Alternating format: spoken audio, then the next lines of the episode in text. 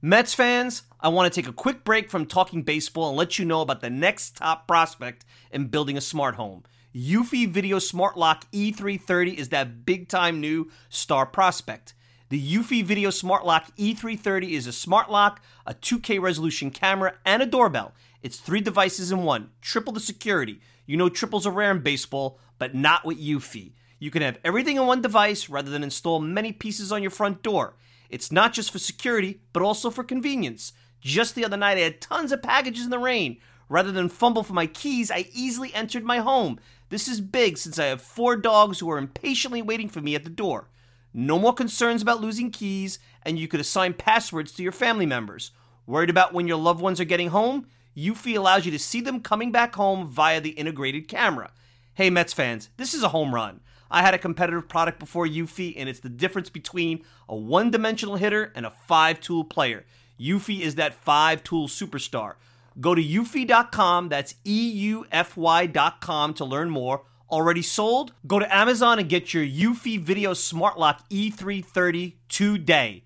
Want to go to the store? Best Buy will have it starting around May 20th. Get complete control over your front door at ease with the Eufy Video Smart Lock E330 today. At Parker, our purpose is simple. We want to make the world a better place by working more efficiently, by using more sustainable practices, by developing better technologies. We keep moving forward. With each new idea, innovation, and partnership, we're one step closer to fulfilling our purpose every single day. To find out more, visit parker.com/purpose. Parker, engineering your success. Fly ball back into center. Pillar's going to have to go to the wall. That ball is gone. Rays have two runs now. Home run to center by Wilson Ramos, and it's 2 0 Tampa Bay. Wilson Ramos homers to center. His eighth home run of the year. Mets are amazing, amazing, amazing, amazing. There's a fly ball hit out to left. Waiting is Jones. The Mets are the world champions. Here's the one-two pitch. Strike him out. Seaver has 19 strikeouts. Swung on, hit on the ground towards first.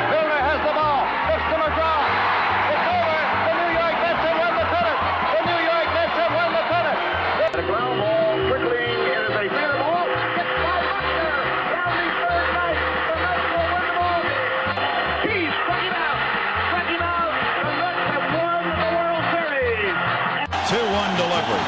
Robin Ventura! The Mets win! 4-3! There will be a game six! And it's hit deep to left center. Andruw Jones on the run. This one has a chance. Home run!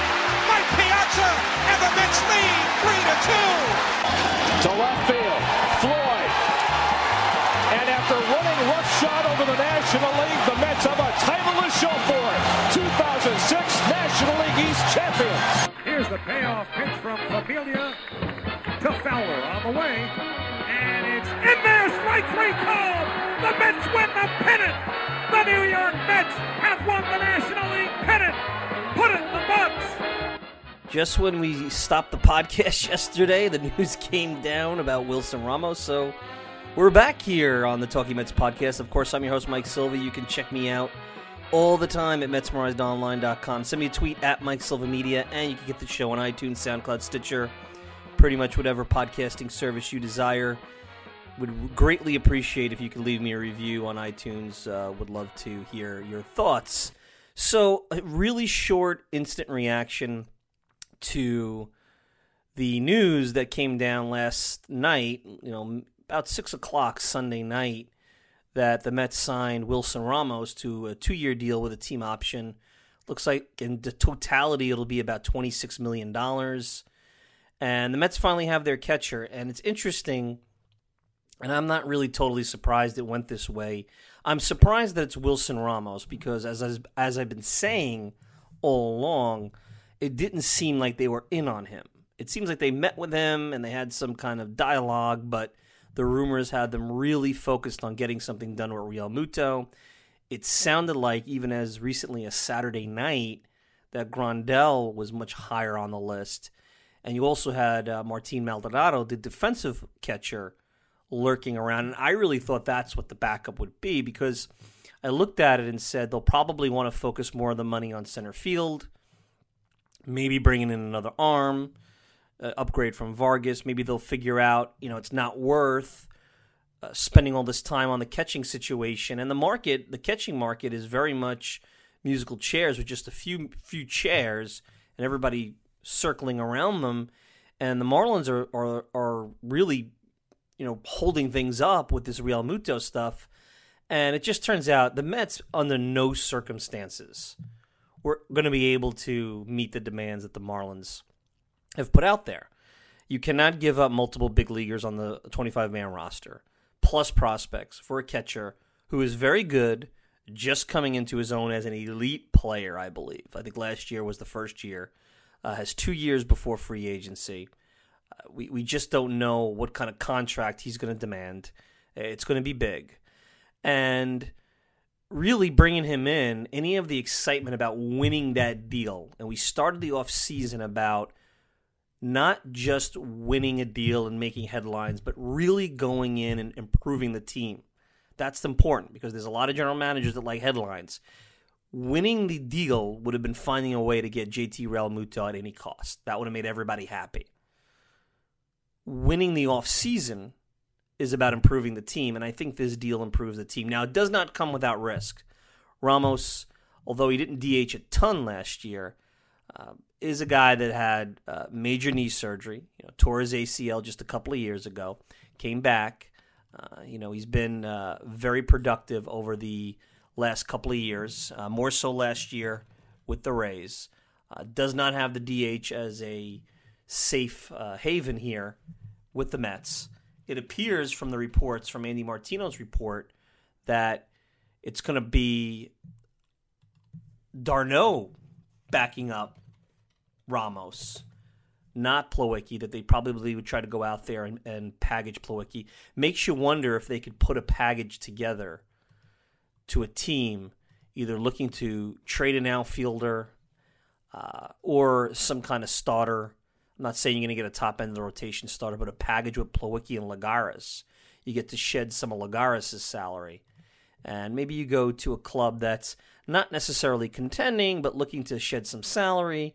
You get yourself a starting catcher, you get yourself a, a starting center fielder, uh, a guy that's cost controlled, a guy you could bring back on a team option in uh, the following year. I mean, Lagares, uh, I still think at league average, Lagares is very uh, competent. And I still wonder if now that you have Ramos and his offensive bat in the lineup, can you can you can you be much more careful? Because I, I don't want to see them spend excessively on Pollock and then not address, you know, bringing in a, a, quality lefty in the bullpen, although I don't think that'll cost that much. And I do think you need to look at the starting pitching depth. So that's where Ramos comes into play. It's a very reasonable contract. Looks like he's going to make about – you know, $9 million, $9.5 million on annual average of the two years. You have a team option if you want to bring him back the third year, it appears. Ironically, JT Realmuto is a free agent in two years, so it aligns very, very well with where the Mets want to be. It sounds like at some point JT Realmuto and the Mets are going to dance again, whether it be uh, in free agency. Who the heck knows what happens if the Marlins uh, at some point – uh, fall out of this thing and realize and come back down to earth. They'll put them back on the market. It sounds like the Dodgers and the Rays are going to try to swing a deal with them. Uh, it'll be interesting how this goes. Obviously, they hold them into the, the regular season. The, the value is going to go down, and the teams are going to squeeze them even more.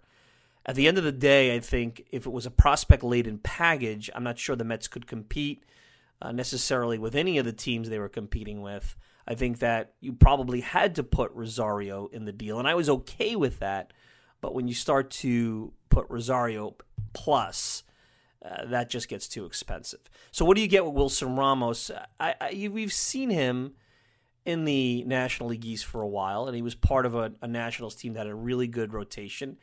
Uh, he seemed to hit the Mets like crazy, and he's not horrible at Citi Field, although he's got an OPS on the 700, but Citi Field, as we know, and we'll talk more about that. I'm trying to put a segment together about Citi Field before the season starts. uh, knows how to suck power out. Defensively, you have a little bit of mixed reviews on uh, framing and, and things like that, but those stats are so hard to be tangible, and they also have uh, play with the staffs that he was working with uh, that you have to kind of because even Realmuto didn't play well in some of the advanced stats when it comes to catchers, but you get yourself a solid bat. You get a guy that hits lefties very well that balances out the lineup right now, which is a little lefty heavy. Um, you know, he's not going to catch 140 games, 130 games. I think he's 100, you know, 10, uh, 115, maybe 120 type guy. So you're really going to be relying on the backup. And I, I thought for a minute maybe they'll go after Maldonado as the backup, a guy that'll get, you know, 60, 70 games and maybe even spell if Ramos is on the DL more. I don't see that happening with Boris as his agent. I, I would think that he's going to try to get a, a deal, at least a two to three year deal as a starter somewhere, or at least part of a of a heavier platoon than you'd have with Ramos. I don't mind d'Arnaud as a backup. I've had a lot of issues with d'Arnaud. Uh, he doesn't know how to call a game.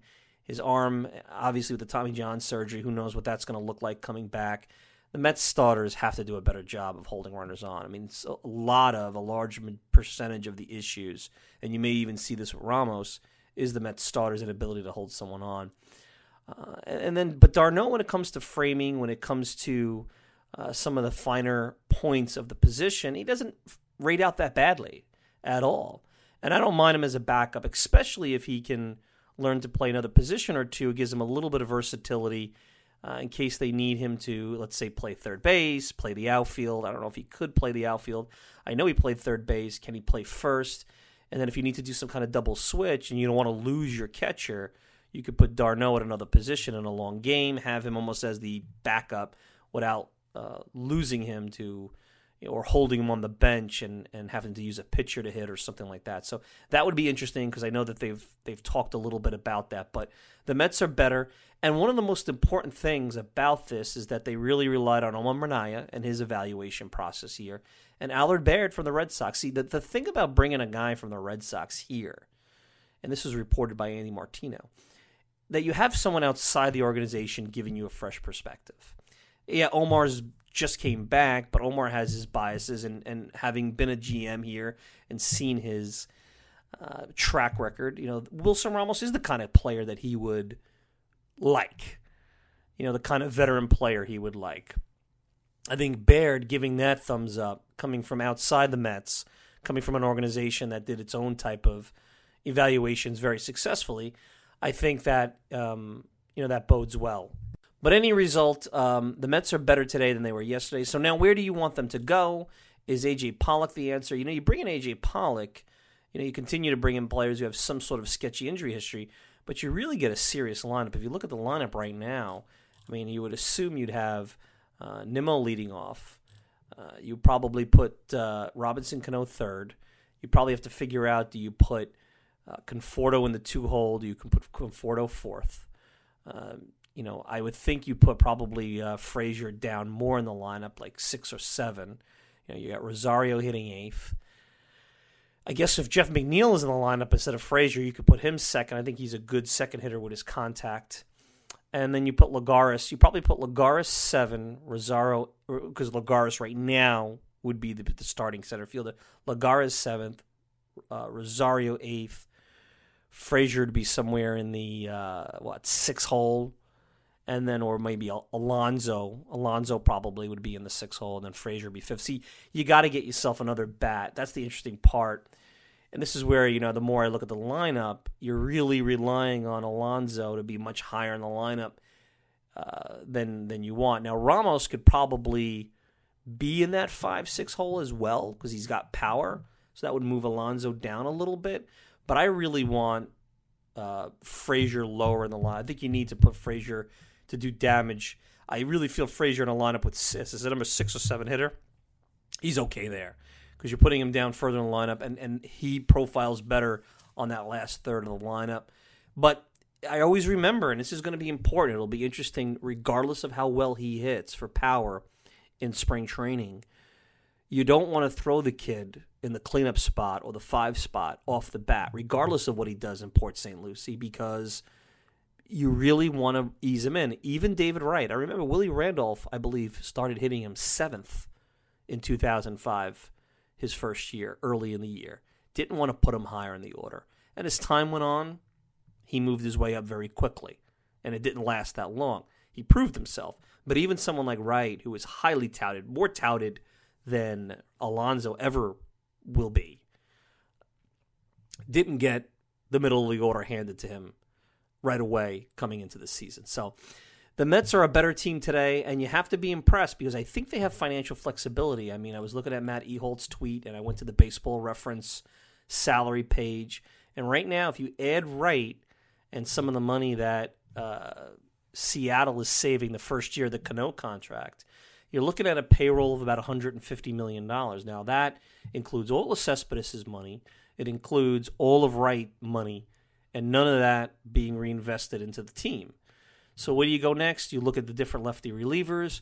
Personally, and, and, and some are better than others, clearly, but if you give me a blanket and you put underneath the blanket Oliver Perez and Tony Sipp and Justin Wilson, uh, you know Xavier Cedeno, Luis Avilan. Uh, I think if you Jorge De La Rosa, you pretty much pick one of those guys out the, from under the blanket. You're going to have yourself a guy that should be able to give you good situational lefty work. Even Jerry Blevins, who was very spotty last year, I wouldn't be totally upset about him coming back. Although I have actually, because I've seen him day in and day out, more concerns about him. But maybe he was just off. Um, you know, for a variety of reasons. So that that that could be the case there. I wouldn't even be opposed to that. The only guy that's going to make a big, big difference, and he comes with some risk, is Andrew Miller, uh, who's you know got some injury history and um, is going to probably require uh, north of what Familia got in terms of the ten million dollars a year. Maybe not three years, but he would be a lefty that also would have greater impact than that. What I would keep an eye on is every move the Mets have made. Ramos, Cano, uh, Familia, it wasn't something that was rumored for weeks. Like Realmuto kept being rumored for weeks. It was something that just happened. It popped up out of nowhere. And I think the team really has their hands in a lot of things, but at the very least, it doesn't look like they're leaking the real targets they have. I mean, we were surprised. The Cano thing came out and it happened quickly. Familia happened in the middle of the night very quickly. Ramos, they spoke to him, but it was downplayed a lot. And the Angels were actually rumored to be involved with Ramos a lot more than anybody, and it happened. So don't discount anything. You know, the Mets saying we're done, we're not really going. I believe that. I don't think I'm not expecting an Andrew Miller, but you never know how things pivot, especially as the catching market now is crystallized because they may have thought they had to go much harder for Grandal, who's going to cost more years and more money. Now at Ramos, you got a really good value for a good player and the fact that they met with the player and they spoke to the player and they really got a feel of who he is, I think that's important. It wasn't just about the metrics, things that we look at, because you, you, we don't have all the information. We don't know the guy. We weren't in the clubhouse with the guy. That's important. I think that that tells you the kind of uh, players they're trying to bring in here. They're really trying to bring in good fits, pieces that fit both on paper and the kind of players that they are.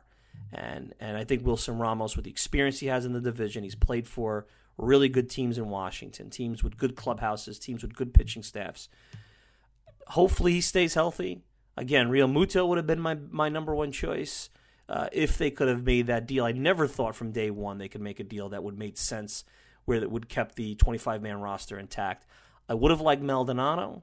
I think that would have been a good fit, but I understand that with the way the offense is right now, uh, this is a better fit. Grandal, I've never really was I always worried about the postseason performance. How the Dodgers, I know they have prospects, have uh, catchers uh, to a certain degree, but if this guy is so good, why are they letting him walk? That was the concern I have, and, and paying catchers long term deals into their late prime. Uh, or it just doesn't it doesn't sit well with me here. Yeah, you're paying. You know, Wilson Ramos is entering his later prime, but it's only two years you probably, if he's productive, can trade him within those two years if things go south with the team's performance on the field, and uh, and nobody's going to say that's that's too much money. Um, so hopefully this works out. The Mets need a little bit of uh, uh, good karma. You know, even last year, uh, the, a lot of the contracts that they just traded, Bruce Swarzak. I didn't have a problem with how they approached the offseason. But of course, you didn't anticipate Cespedes going down or all the injuries they had, you know, Syndergaard, some of the adjustments that they had uh, with Callaway coming in. You expected some of that, but maybe not to the extent. And then a horrific June. So, you know, the Mets analytics department coming out of the winter meetings felt they were in the high 80s as a, as a team. I think you add Ramos, you, you should be closer to 90 wins. And right now, you're in the mix where you could compete for a division. You got more work to do, but I do believe with the current roster, uh, they can compete for division. You need to round it out with a lefty and another bat. And if they do go with Lagares, I won't cry about that. But you are relying heavily on Peter Alonso offensively because if he's a dud, you know what's Plan B at first base? I don't know if they could really uh, bring in that kind of depth. They're going to probably have to look at that unless it's going to be Frazier with McNeil playing third base. That's quite a bit of a possibility. So we're going to wrap up here. I thank everybody for tuning in for this uh, instant reaction, short Talking Mets podcast. We'll get more into the Mets and the roster. I don't know if you know they're going to be making a ton of moves this week. It sounds like the Mets are going to try to move on the market rather quickly uh, before the year is out. They, at least with the catcher, they did, and that was smart. We'll see how the rest of the offseason goes, but Continue to check me out at MetsMerizedOnline.com. Send me a tweet at Mike Silva Media. And as of course, you can get the show on iTunes, SoundCloud, Stitcher, pretty much whatever podcasting service you desire. I'm your host, Mike Silva. Enjoy the rest of your week. We'll be back with more Talking Mets podcast pretty soon.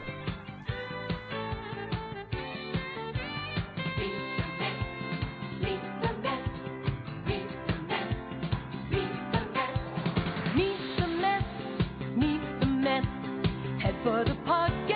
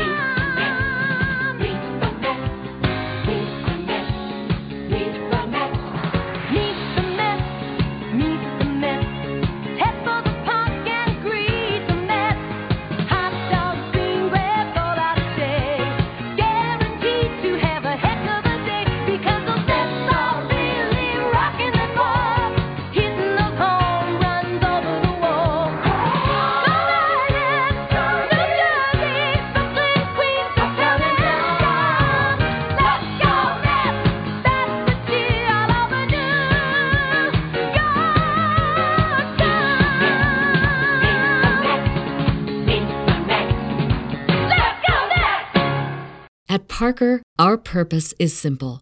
We want to make the world a better place by working more efficiently, by using more sustainable practices, by developing better technologies. We keep moving forward.